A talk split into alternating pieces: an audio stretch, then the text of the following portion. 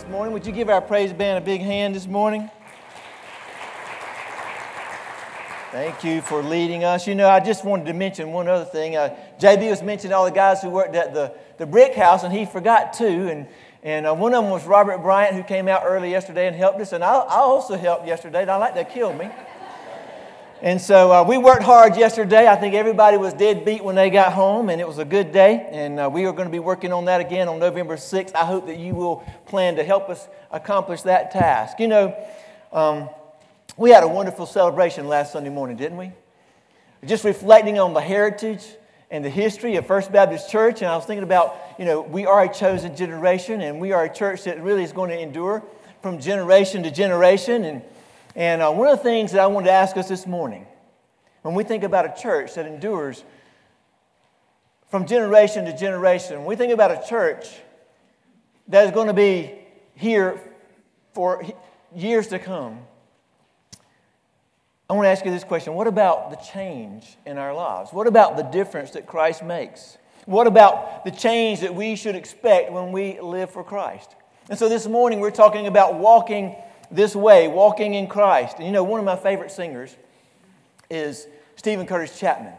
Stephen, Stephen Curtis Chapman is a solid of a Christian singer that I know. And I don't know him personally, but just listening to his music and hearing about his life, life's journey. But he wrote a song a few years ago, and it really talks about the Christian walk. And it was entitled The Change. And it went like this. Well, I got myself a t-shirt that says what I believe. I got W W J D letters on my bracelet to serve as my I D. I got the necklace and I got the keychain and almost everything a good Christian needs.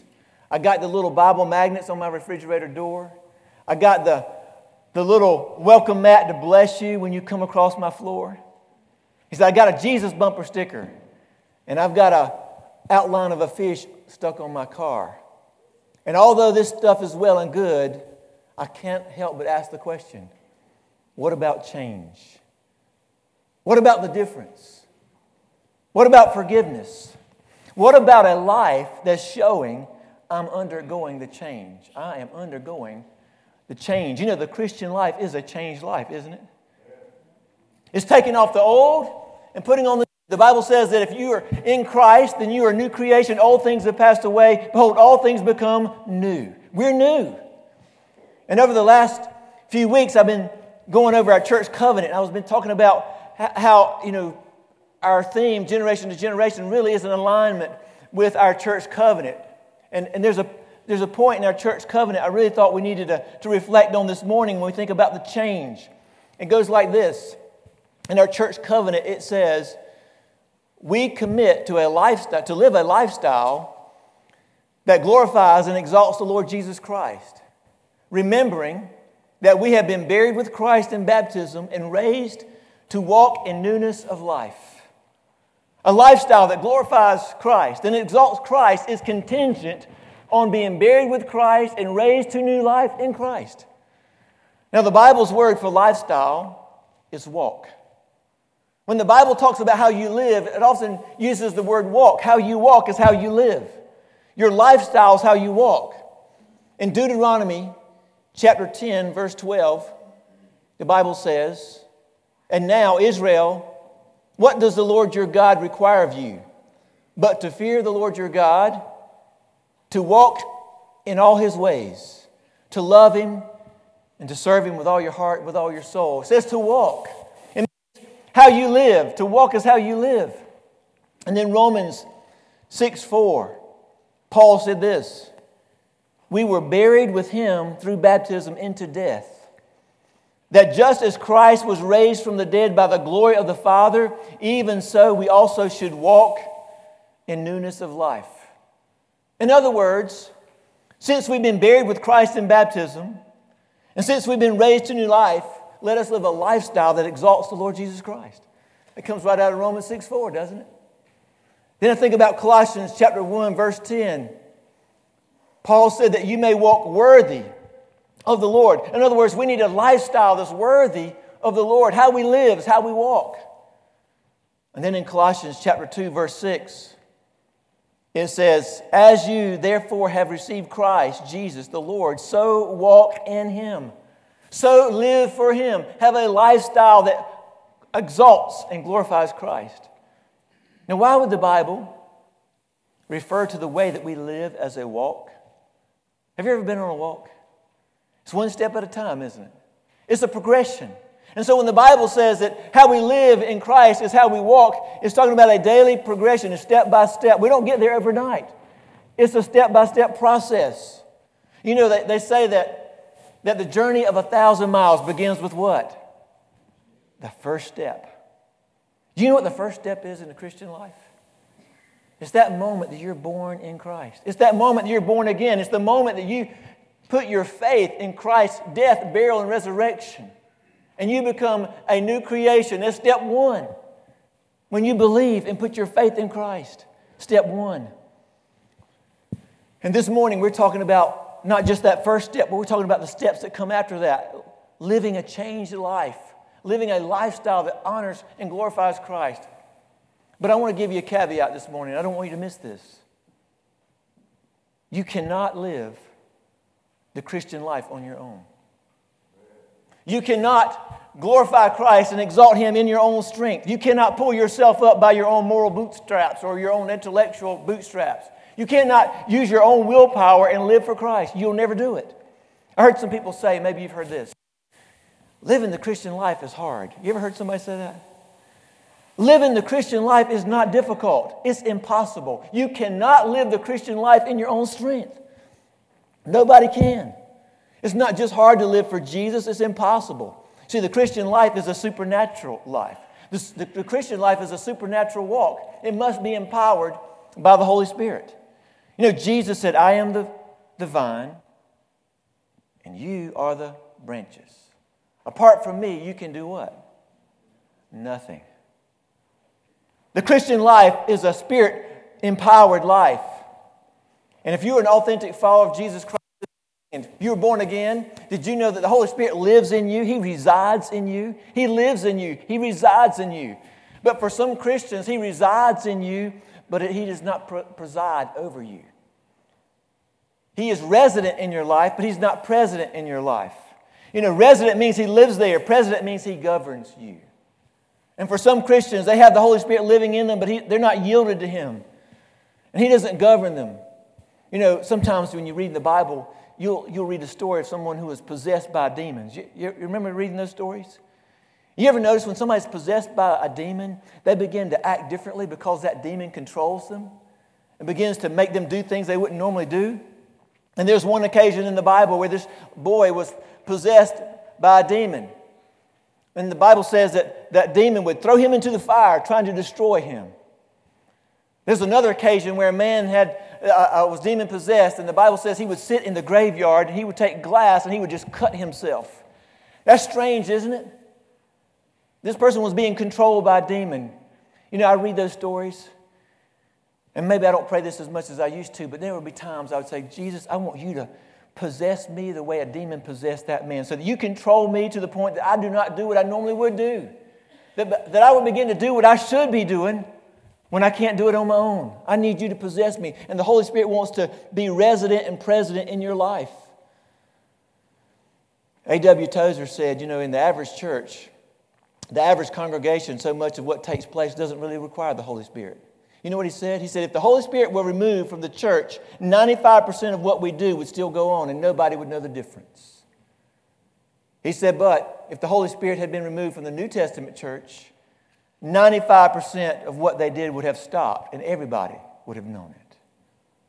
We are dependent on the power of the Holy Spirit. The Christian walk is a walk that's dependent on the Spirit of God. And so this morning we're talking about how we walk and how we live. And so if you've got your Bibles, and I know you do, turn into your Bibles or turn on to Ephesians chapter five and hold your spot in chapter five. And then flip back over to chapter one. Because we're going to kind of take a walk through Ephesians real quick this morning. You know, and Paul, when he wrote Ephesians, he did something kind of masterful. He took the first three chapters of Ephesians, chapter one, two, and three, and in that he told you about doctrine. He taught you what you should believe. And then in chapters four, five, and six, he told you how you should behave. So he told you what to believe, and then he told you how to behave. He, he took the first three chapters And he told you how rich you are in Christ. And then in the last three chapters, he said, now these are your responsibilities in Christ. And that's what Ephesians is all about. And you ought to go back and just look at the whole book. But you know what he said to the church in Ephesus? He said, you are so rich in Christ. You are so wealthy in Christ, but you're living like spiritual beggars. You're living like spiritual paupers when you ought to be the prince that God has made you to be, or the princess that God has made you to be. You know, kind of reminds me of a, a book, maybe you've read it, by Mark Twain.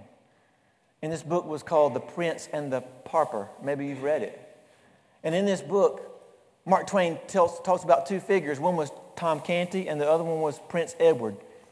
And those those two boys, they looked a lot alike, and they, they but they lived on different sides of the tracks. One day they had a happenstance encounter, and they saw one another, and they thought, hey, you know, we kind of look alike. And so Prince Edward invited Tom Canty, the beggar, the pauper, into the palace. And so when they got in there, they thought, hey, let's just swap clothes. And we, when they did, they realized how much they looked alike. And so they looked so much alike that the palace guard saw the prince dressed in the beggar's clothes, and they kicked him out of the palace because they thought he was Tom Canty. And there was Tom Canty in the palace, a beggar, dressed in prince, a prince's clothes. But he didn't know how to act like a prince. All he knew was how to act like a beggar.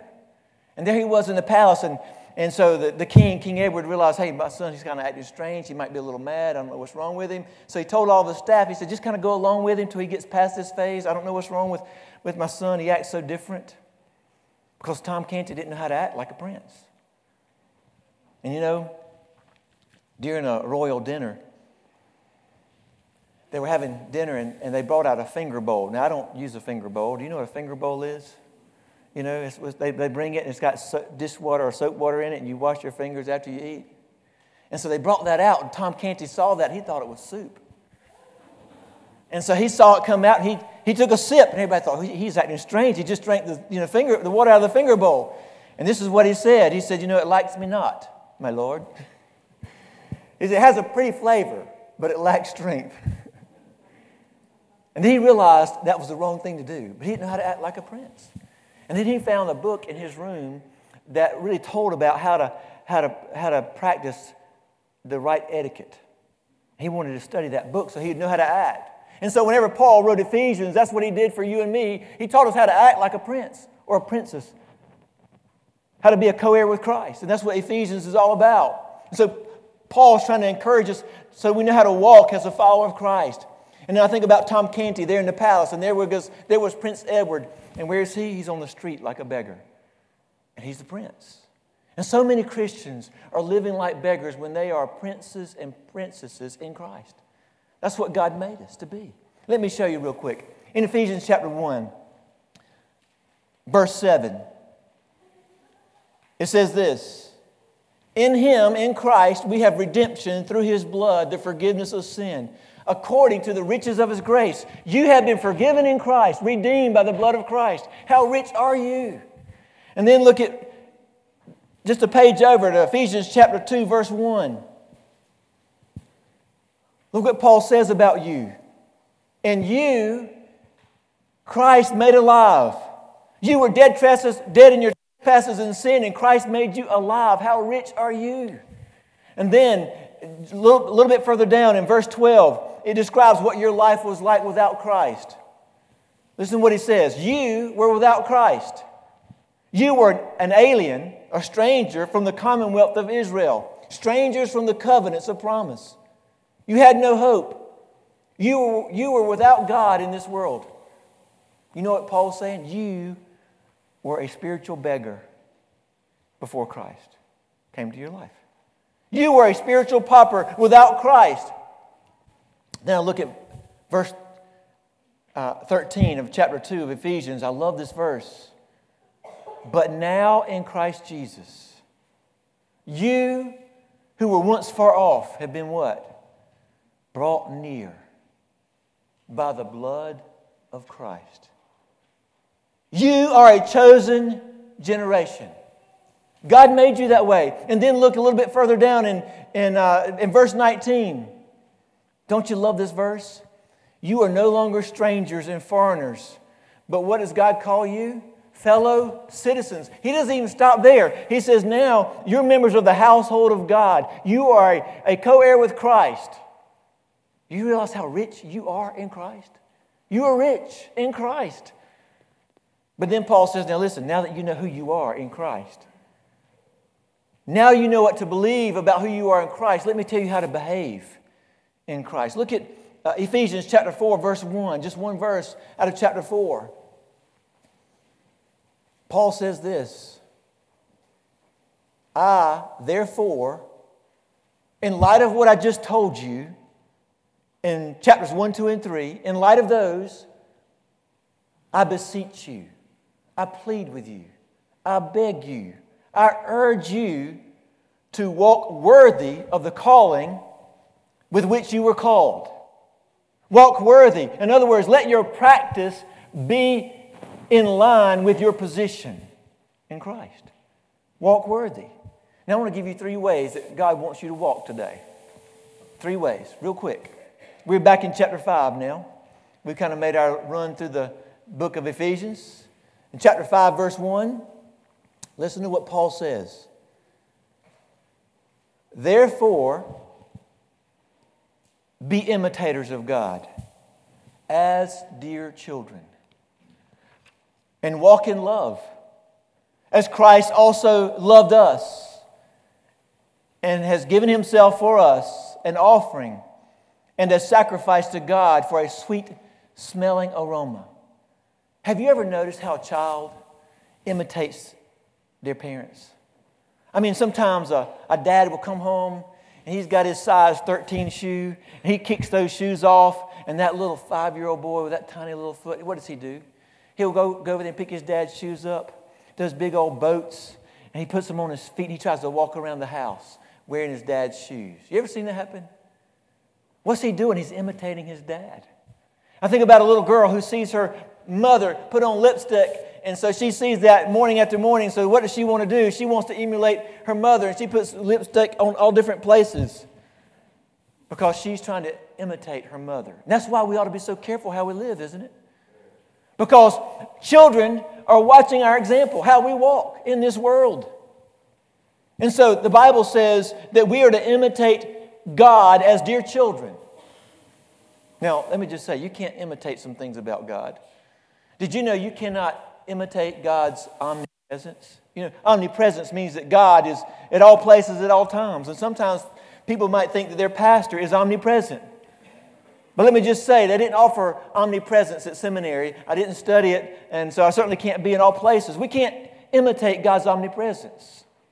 We cannot im- imitate God's omniscience. That means God's all-knowing. They didn't offer that at seminary either. I wish I had taken it if they had it.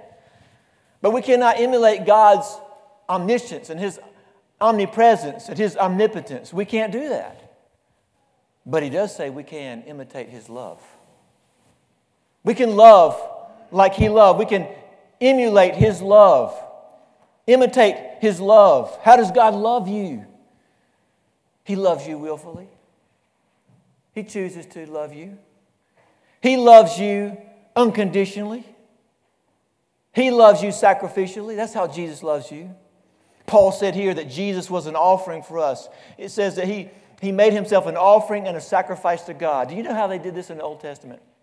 They would take an animal, perfect animal, without spot, without blemish, and they would bring that animal to that priest, and he'd put his hands on the head of that spotless animal, and he'd begin to confess the sins of the people on that animal. And it was kind of symbolic of, of, of that transfer of this people's sins onto this animal. And then that priest would take a knife, and he would slaughter that animal, and he would let that blood drain out into a bowl. And then he'd take that bowl full of blood of that spotless lamb, he'd go into, in, into the Holy of Holies. You know where the Holy of Holies, you know what's in the Holy of Holies? You know, we talk about that being symbolic of God's presence, but in the Holy of Holies, there would be an ark, the Ark of the Covenant, and inside that ark was the Ten Commandments, and on the top of that ark would be a, a, a top, a lid, and it would, I hate to even use the word lid, it was called the mercy seat. And the mercy seat covered the Ten Commandments that was inside that ark, and that priest would take that blood and he'd pour it onto that mercy seat. And it was symbolic of how God, uh, how the blood of that spotless animal covered our sin because we transgressed the law. And the Bible says that's how Jesus loved you. And then that he would take that carcass of that animal, he'd put it on a bronze altar, and he'd burn it in fire till it's consumed. And that the aroma from that, that animal being cooked on that bronze altar would be a sweet-smelling aroma. And the Bible says that's how Jesus loved you, willfully, unconditionally, sacrificially. That's how Jesus loves you. Makes me think of a song. Oh, how he loves you and me. Oh, how he loves you and me. He gave his life. What more could he give? Oh, how he loves you. Oh, how he loves me. Oh, how he loves you and me. And he says that we are to imitate that kind of love. Jesus loves you willfully and unconditionally and sacrificially. And when he died on that cross, he became sin for us so that we could be forgiven. His blood was poured out so that our sin could be covered. He calls us to love that way. Don't turn to it, but in Ephesians chapter four, verse thirty-two, he kind of gives us a little bit of a picture of what that might look like when it's played out. He says, be kind to one another. What does that mean? It means to be considerate of one another. Be tenderhearted. Don't think the worst in somebody. Give them the benefit of the doubt. Be tenderhearted toward others. And then he says, and just as God forgave you, forgive one another. But do you know how we love? Sometimes. We don't love that way. We love begrudgingly. We harbor bitterness. We harbor, un- harbor unforgiveness. And sometimes we do, we do that at the most insignificant offenses. And we won't forgive. Let me ask you a question this morning. Is there a sin that's so big that if you confessed it to the Lord Jesus Christ that he wouldn't forgive you? In First John one nine, the Bible says, if we confess our sins, God is faithful and just to forgive us and to cleanse us from all unrighteousness. Now, God can, can, can forgive our sin, but we can't forgive others. That's not loving like Jesus loves. God says we are to forgive as he has forgiven you. He did it sacrificially. He did it unconditionally. He did it willfully. And if you're going to love like Jesus loves, you know what you're going to have to put to death? Your pride. Because really, that's why we don't forgive, isn't it? It's our pride. I mean, we go to God and we say, God, you know, my sin, it's not that big a deal.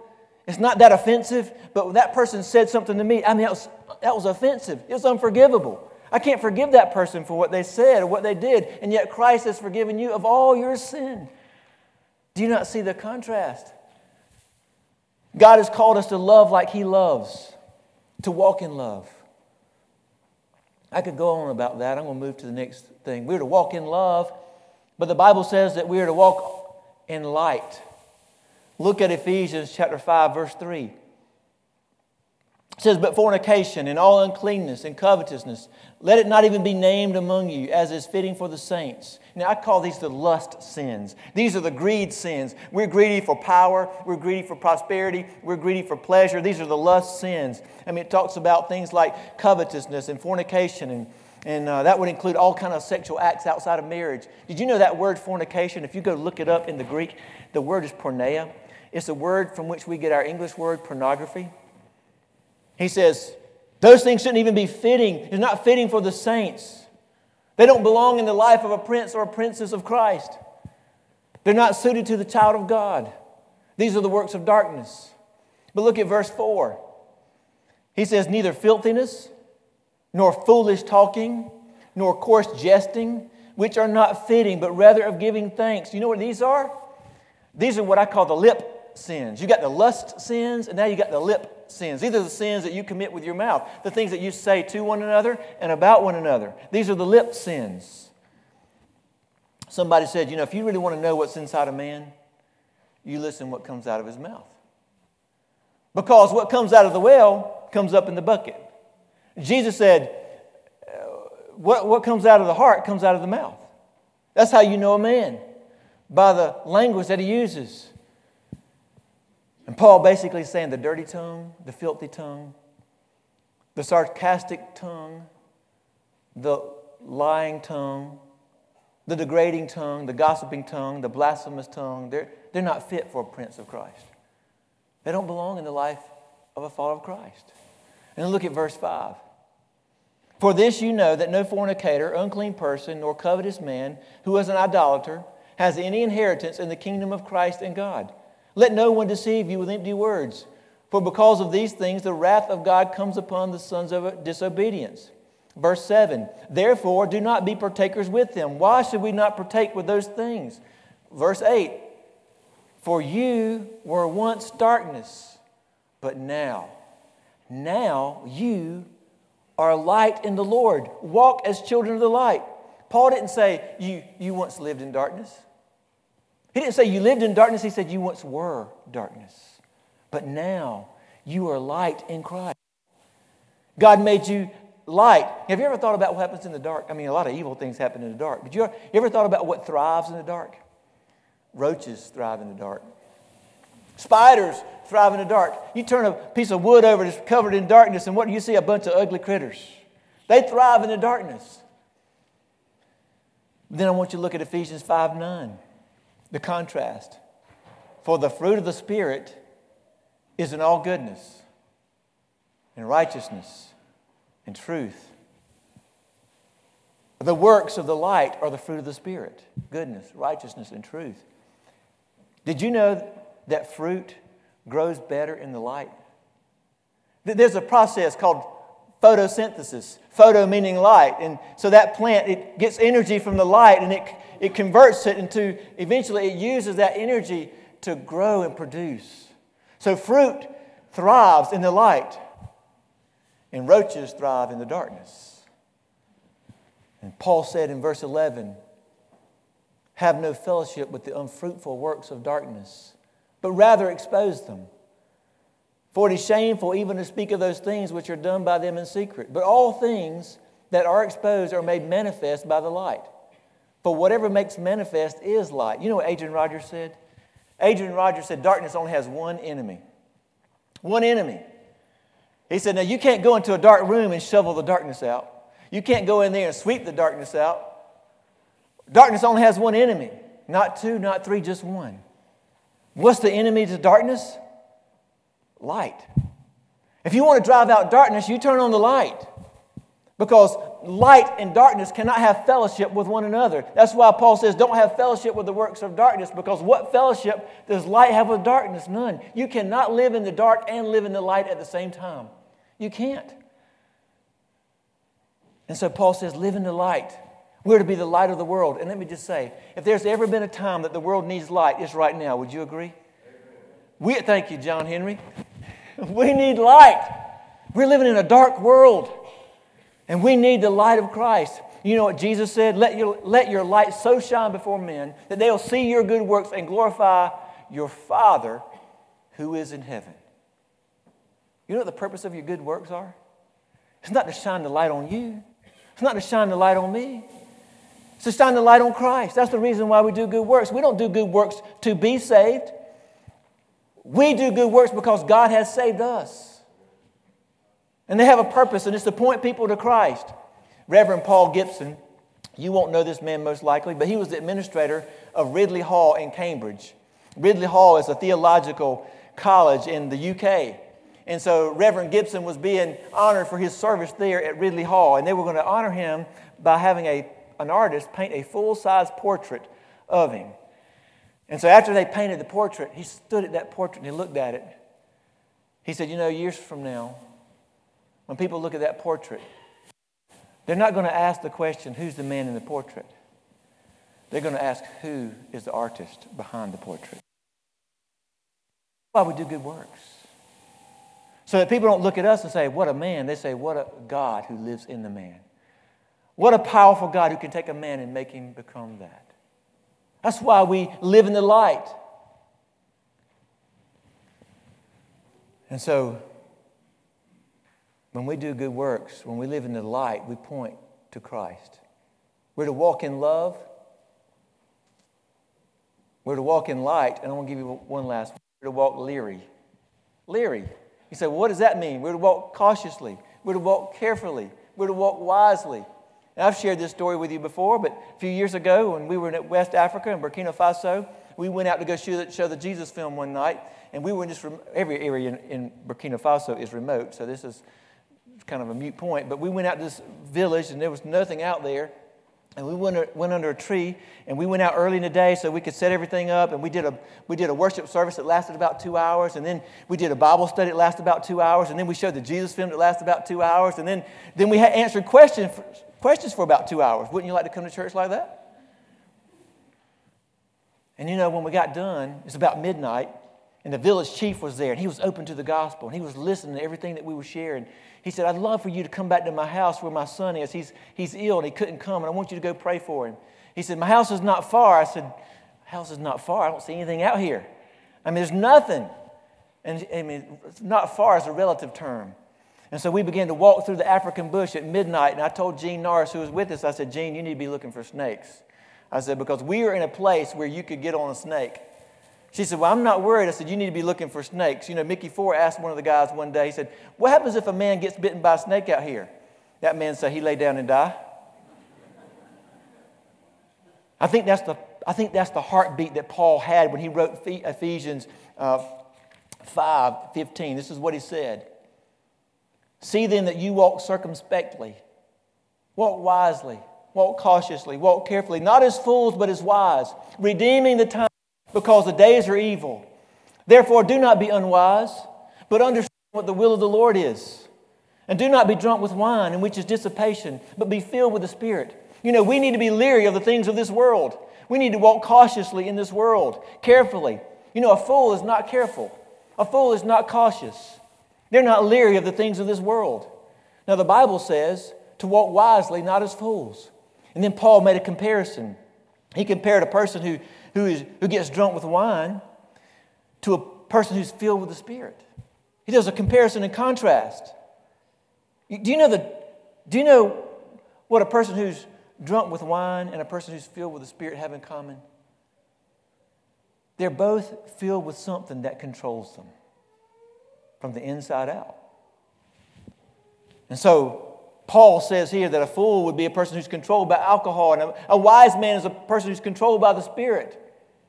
Do you know that alcohol has the ability to control you? It, it does. You know, I, I sometimes think about alcohol as being liquid courage. I mean, people get that liquid courage in them. They get bold. They get loud. They get confidence. They kind of get like the person who's like, you ever heard the, the last words of a redneck? Watch this. I mean, that's kind of liquid courage at work in some people, right? And so I, I remember hearing a story of a man who went to a football game full of liquid courage. And I don't know why you'd want to go to a football game full of liquid courage, because you're not going to remember what happened. Now, I can understand that if you're pulling for some teams. I'm not going to name any. But this man, he was sitting at this football uh, game full of liquid courage, and he was uh, loud, and he was obnoxious, and he was getting on people's nerves, and finally, this young, muscular guy said, okay, you need to you need to settle down.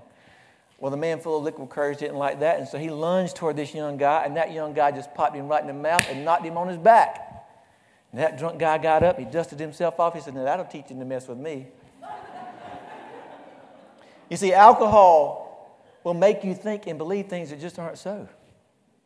They, it will control you. And in Paul's day, the pagans would get drunk because they believed that when they did, they would connect with their pagan gods. And so that's what they would do. Uh, a little over a year ago, we were in Israel, and we went to a place called Beth Shean. It's a lot of ruins there. And in that, in that particular location, there was a large amphitheater. And some of those of you who've been there, you remember this amphitheater. And in that amphitheater, they had what's called a vomitorium. And so what they would do is they would, they would get drunk, and they would get so filthy, sloppily, sloppy drunk, they would go to that vomitorium, and what would they do? Not a pretty picture, is it? Doesn't sound very wise, does it? And so Paul said, don't be, don't be drunk with wine, and which is dissipation, but be filled with the Spirit. And when, we, when you're drunk with wine, you give that alcohol authority and control over you. But when you're filled with the Holy Spirit, you give that to give the Spirit authority and control over you. And so you begin to do things that you normally wouldn't do. The Holy Spirit begins to do an inside job on you. He works on the inside, and He changes you from the inside out. It's amazing how He does that. And when you're filled by the Spirit, you live differently. You know what it means to be filled by the Spirit? Because people ask that. How, what does it mean? How, what does it mean to be filled by the Spirit? How do you get filled by the Spirit? I want to give you a picture. Jesus was kneeling in the Garden of Gethsemane, moments away from the cross. He was having a hard time, wasn't he? Do you remember what Jesus said in that prayer? Not my will, but your will be done. That's what it means to be filled with the Spirit. You yield to the Holy Spirit so that He can do His will in you, even when you don't understand it and even when it's difficult. Not my will, but your will. You know, in Galatians five sixteen, the Bible says, if you walk in the Spirit, you shall not fulfill the lust of the flesh. If you will stay yielded to the Holy Spirit, you won't fulfill the lust of the flesh. Then Paul says in verse sixteen that we need to redeem the time. We need to walk wisely and make the most and the best use of our time. Do you know time is such a limited resource? It's one of the most precious resources that you have. You don't even know how much you have of it. You can't buy it. You can't save it. You can't make it. And once you spend it, you can never get it back. It's gone. Time. And the question is, how are you using your time? What do you spend your time doing? Do you use your time wisely? Do you use it or do you abuse it? How do you use the time that God's given you? You know, a wise person looks at the time of their life and they say, I want to, I want to use my life for the right purpose, for the right mission. I don't want to waste my life on things that don't matter. You know, sometimes a company, when they want to make sure they are directed in what they do, they will develop themselves a mission statement for their company. And that mission statement helps them to know how to, how they're going to function so that they don't get distracted by things that don't really matter or take away from their pursuit. So they have a mission statement. Let me ask you this. Have you ever thought about a mission statement for your life? Have you ever sat down and wrote a mission statement out for how you're going to live on this earth so that you're not distracted by things that take you away from your mission? Did you know that Jesus had a mission statement? In some, some of your Bibles, it might not be in there, but it's in Luke nineteen ten. And it says this, for the Son of Man has come to seek and to save that which was lost. That was Jesus' mission. And He wasn't going to let anything distract Him from His mission. That was His purpose in life, because why? Time matters. And we need to make the best and most use of it. I'm going to, I'm going to demonstrate this for you. Now, I stole this. I'm going to go ahead and tell you. I stole this. I saw it the other day on a video. And I thought, man, what a powerful illustration. I really feel like it captures it. Now, I've got this rope, and I was going to get J B to, go ahead, J B, you grab that rope. He's going to take, this is a timeline of your life. Okay, let's just pretend this is a timeline of your life. I mean, it just goes on and on and on. J B, oh, there's a lot. J B can walk all the way down to the preschool hallway. Just keep going, J B. You're going to see that thing goes and goes and goes. This is a timeline of your life. It's going on, it's going on. Okay, that's good, J B. Hope. It does. Okay, this is the timeline of your life. Now think about it. Timeline of your life. Okay? Now listen, listen how most people live their lives. Now this, this is the time of your life on earth. This is your time in eternity. Most people live for this. They live for this little block, a little piece. And they work all their lives to get to this little piece right here on the very tip so that they can enjoy retirement. Is that wise? How we live our lives? And so many of us are pursuing the wrong things whenever this is in stake, eternity. And we live for this when we ought to be living for that. You know, Jesus had a story. It's very similar to this. He talked about a man who was very wealthy. He was a farmer. He had so much money that the banks couldn't hold all of his money. So uh, he, in his barns, it couldn't even hold all of his produce. And so he tore those barns down. And he built new, he built bigger ones. He built bigger, better ones so he could store all of his produce. And he said, yeah, no, I'm so thankful. Thank you, J B. He said, I'm so thankful that now I can sit back and just relax. I'm set for life. I've got all this produce in my barns. And the Then the Bible says that the Lord said to him, and he said to him, you know, tonight your life is required of you. You've, you've, you've banked all those things, but now whose will they belong to now? You know, the Bible says that the earth is the Lord's in all its fullness. No matter what you have on this earth, when you die, it will stay right here. Because it doesn't belong to you. It doesn't belong to me. It is the Lord's. It belongs to Him. And so Jesus said, a, a man who is a fool is somebody who is rich in this earth and neglects Christ and rejects Christ. They live for this. The Bible says that we need to walk in love. We need to walk in the light, and we need to walk leery, wisely, cautiously, redeeming the time. Let me ask you a question this morning. Do you know who the greatest fool is? The greatest fool is a person who will sit in a service like this and hear the gospel shared and walk out and neglect Him or reject Him. That's the greatest fool. And God is calling us to surrender to Him today, because you never know how much time you have.